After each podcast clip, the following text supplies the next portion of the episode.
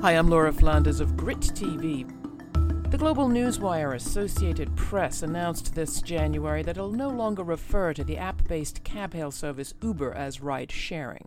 The move follows criticism that services like Uber and Lyft are very far from sharing. In fact, they're taking more than they're giving. That's certainly the view of Bhairavi Desai, co-founder and director of the National Taxi Workers Alliance. Desai told GRITtv this week that while it characterizes itself as an innovative disruption, Uber's more like Walmart on wheels. They're not democratizing the workplace, she said. They're deregulating it, or rather re-regulating it, to the benefit of app-owning bosses and the detriment of drivers. Minimum guaranteed wages, health and safety insurance, the chance to negotiate collectively. Taxi drivers fought decades for those minimal protections, says Desai. Now in comes Uber, and behind the sharing spin, what's it really want? She says, quote, it's nothing less than the reorganization of the economy. The worker contributes the car, the gas, the training, and the risk, and in return for being called an independent contractor, they make more or less the same money as they would working for a fleet. They may pick up more rides more quickly and drive more hours, but that should raise real safety concerns. Doug Henwood, reporting for The Nation, found taxi drivers in Chicago and Los Angeles making around $12 an hour after expenses, about the same as other drivers.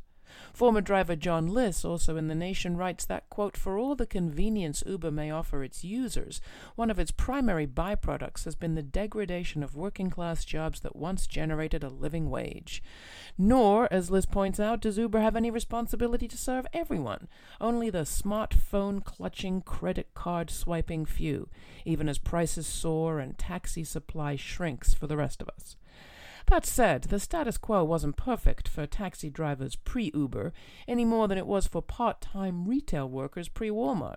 The boss's pitch that workers can now be partners, sharers, associates, the euphemisms mount, works not only because people are desperate, but also because, well, being a worker's never brought with it the economic power or cultural pride in race-to-the-top America that it has in countries where unions have been less devastated.